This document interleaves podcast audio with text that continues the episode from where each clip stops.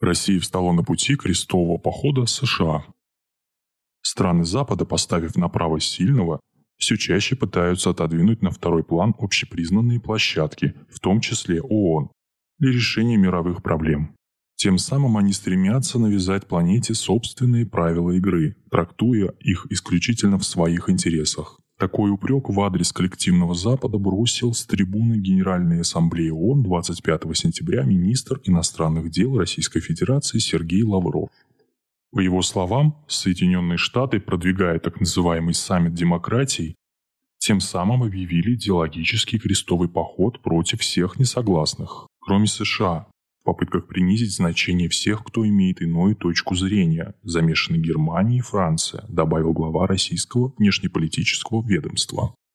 Эти и другие западные державы поделили всю планету на своих и чужих. Они вводят санкции и архаичный торговый эмбарго против чужих, даже не удосужившись понять их культурно-цивилизованную специфику. И при этом поддерживают госпереворот на Украине, потому что к власти в Киеве пришли свои, подчеркнул министр иностранных дел. В целом Запад насаждает свои правила вместо международного права, тогда как Россия твердо стоит на позиции верховенства последнего. Наши правила – устав ООН, резюмировал Сергей Лавров свое выступление. Действительно, коллективный Запад все последние годы старается размыть легитимность Организации Объединенных Наций, прекрасно понимая, что Россия имеет в ней прочные позиции постоянного члена Совета Безопасности, включающие право вето. Ни Вашингтон, ни Лондон, ни Берлин с Парижем не в состоянии обойти этот непреложный факт, и поэтому придумывают все новые форматы и объединения, лишь бы подменить ООН. Один из таких форматов – пресловутый саммит демократий или D10, который якобы ставит своей целью сдерживание авторитарных режимов.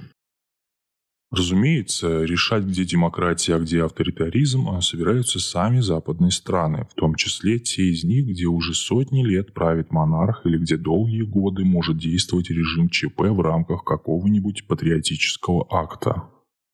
Охваченный блоковым мышлением, Запад лихорадочно создает новые блоки.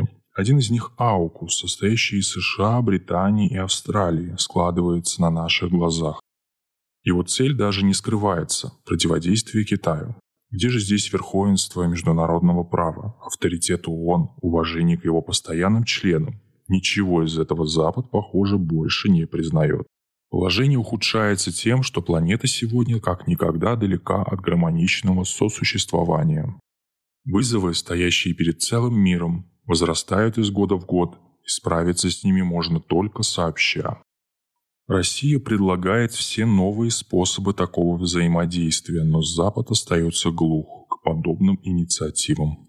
Более того, как справедливо заметил Сергей Лавров, Запад стремится выплеснуть глобальное противостояние во все новые сферы, включая космос и киберпространство. В этой связи наша страна предпринимает шаги для нейтрализации этих враждебных действий. Один из них – твердая ставка на механизмы ООН в разрешении конфликтов, в том числе с помощью расширения состава Совета Безопасности этой организации с вовлечением в него стран Азии, Африки и Латинской Америки. Другой продвижение собственных альянсов, прежде всего ОДКБ, ШОС и БРИКС, с подключением других объединений, например, АСИАН. Важно понимать, что наши союзы не преследуют целью ущемить чьи-то интересы, но служат прежде всего переговорными площадками для совместного противодействия общим вызовам и угрозам. И Россия в этом не одинока. Нас поддерживают и другие центры силы, включая такую мощную державу, как Китайская Народная Республика который раз Москва показывает, что историческая правда на ее стороне. Не мы поделили весь мир на правых и неправых. Не мы заставляем его жить по собственным правилам или менять их по своему усмотрению, когда что-то пошло не так. Не мы втягиваем всю планету в блоковое противостояние, но в наших возможностях аккумулировать усилия многих стран мира, отказывающихся жить по чужим лекалам.